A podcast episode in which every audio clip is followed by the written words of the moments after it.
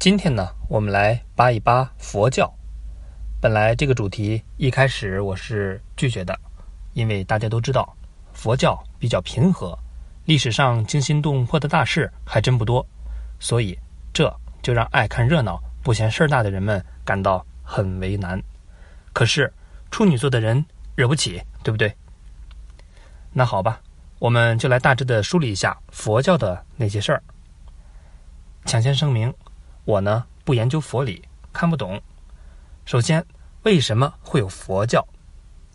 佛教是印度的，这个大家应该都知道。当年的印度是婆罗门教当家，而婆罗门教混社会靠什么呢？种姓，也就是拼爹。婆罗门在印度分为这几个阶层：首先是婆罗门，主要是一些神棍；而后呢是沙地里，是一些公务员；再有一个是犬舍，叫做平民；下一个是首陀罗，叫做奴隶；最后呢是贱民，大概是这五个阶层。那如果翻译成中文，就是龙生龙，凤生凤，老鼠儿子必须去打洞。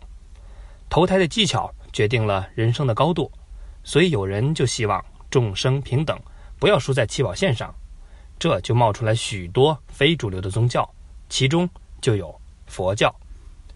公元前五百年，尼泊尔，注意不是印度，但属于古印度，有一个小王子叫乔达摩悉达多。这个官二代生活富足，但是爱操心，总觉得人生无常。这日子没法过了。有一天，他忽然离家出走，要去找宇宙真理。据说他在一棵大树下坐了四十九天，另外也有一种说法是说只有七天。忽然“嘣”的一声想通了，然后他就变成了一个纯粹的人，脱离了低级趣味的人。于是大家叫他释迦牟尼。释迦牟尼是释迦族的圣人大咖，也叫佛陀。这个故事也告诉我们，要致富先种树，琢磨啥事儿都靠谱。温馨提示：注意，佛陀这时候的意思是指这个人觉悟高，不是在天上乱飞的胖子，那个是后来被教徒神化的。后来释迦牟尼开了一个大号，吸引了不少的粉丝，佛教就这样诞生了。下面我们说一下佛教的分支。佛陀活着的时候。小弟们没事儿就找他唠嗑，有啥问题当面就解决。关于教义，佛说啥就是啥，大家当然没有意见。这个其乐融融的蜜月期叫做原始佛教。后来佛陀死了，最终解释权没有了，大家都觉得自己说的对，开始刷存在感，这样佛教就慢慢分成了两派，一派是资深的长老。和尚中的战斗机，认为出家人要听佛祖的话。这些战斗机形成了上座部，上座就是高等 VIP。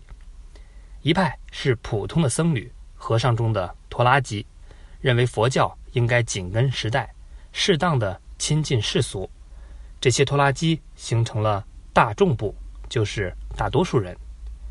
这个是佛教第一次分裂，叫做根本分裂。这个时期也叫做部派佛教时期。后来大众部慢慢变成了主流，他们不光自己要觉悟，还要拉别人团练，人人都能成佛。所谓慈悲为怀，他们管自己叫做大乘佛教。大乘就是大车的意思，就像一辆大巴，七大姑八大姨和七舅姥爷的外甥女儿谁都可以上车。而上座部严守佛教的规矩。玩命苦修，注重的是自己的升华。于是大成喊他们“小乘”，一辆小车。所以小乘最早其实有轻蔑的意思。以后呢，碰到出家人，最好是不要问大乘还是小乘。除去以上分支，佛教呢还按地域分为了南传和北传。北传佛教在中国、日本、朝鲜等。而南传佛教主要在南亚、缅甸、泰国等等。严格的说，大小乘和南北传佛教没有什么对应的关系。如果非要联系的话，南传佛教基本以小乘为主。东南亚的和尚一个个又黑又瘦，跟猴一样，这就是恪守戒律、玩命苦修修出来的结果。而北川佛教多是大乘佛教，不光想着自己，一见到路人就两眼放光，普度模式瞬间一键切换。上座部、大众部、大小乘、南北传佛教这些概念并非一一对应，它们其实各有穿插。比如大众部。也有修小乘的。另外，所谓佛法无边，佛教这种走心的高级货，如果只用流派来理解，总不免有失偏颇。我们大概了解就好。好了，佛教在印度牛逼了一段，还一度成了国教。可是后来干不过印度教，更干不过打西边来的伊斯兰教，所以现在印度的佛教基本衰亡了。西边不亮，东边亮。佛教传到中国，却混得风生水起。刚说了，中国主要是北传佛教，它又分为两块：汉传佛教和藏传佛教。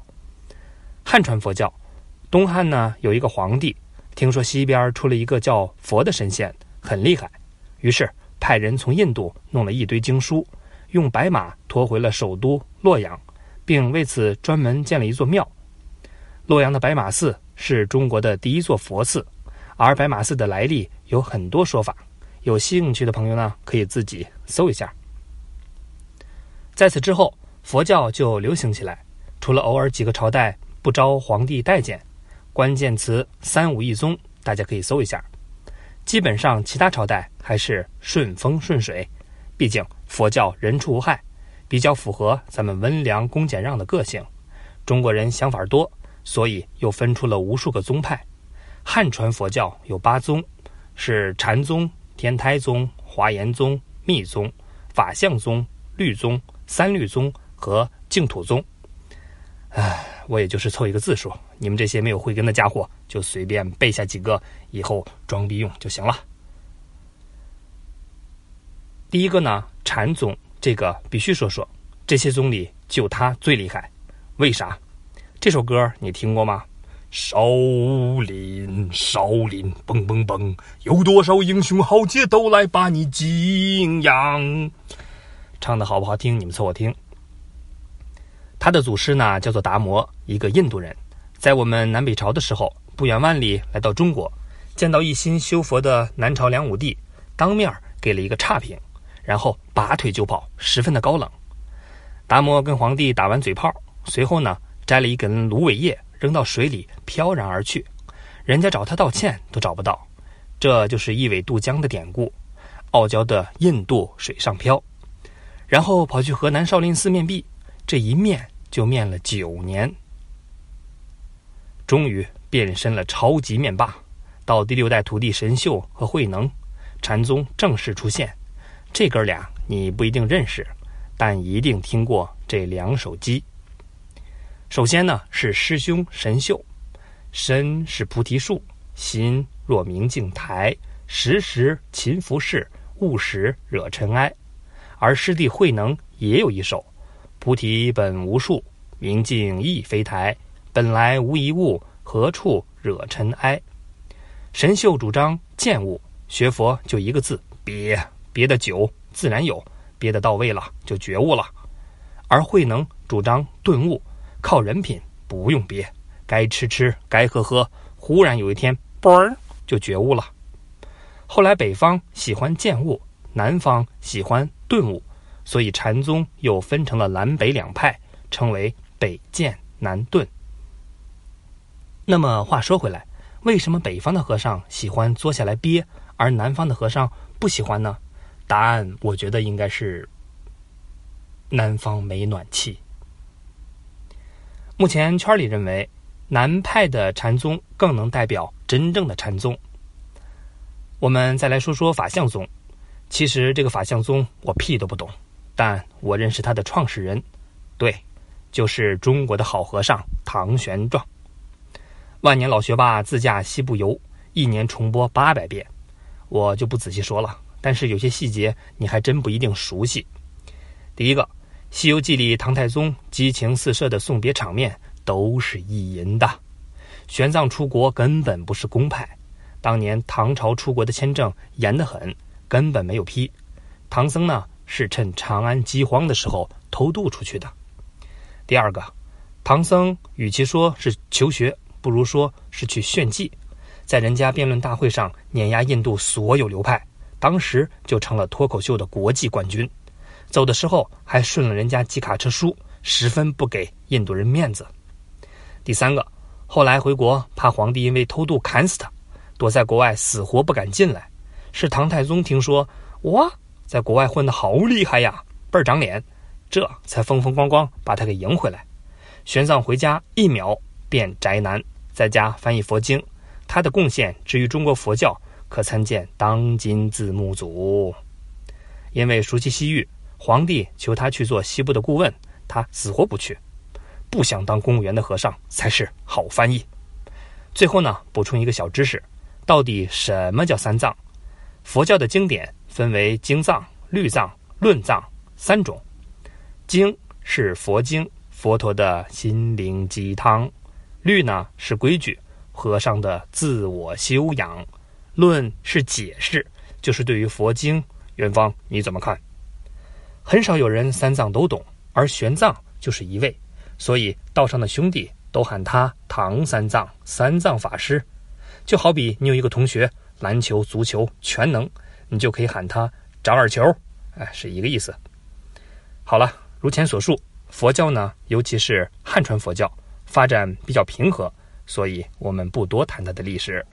除此之外，汉传佛教的另外一支却有不少有趣的经历，我们下次接着说藏传佛教。再见。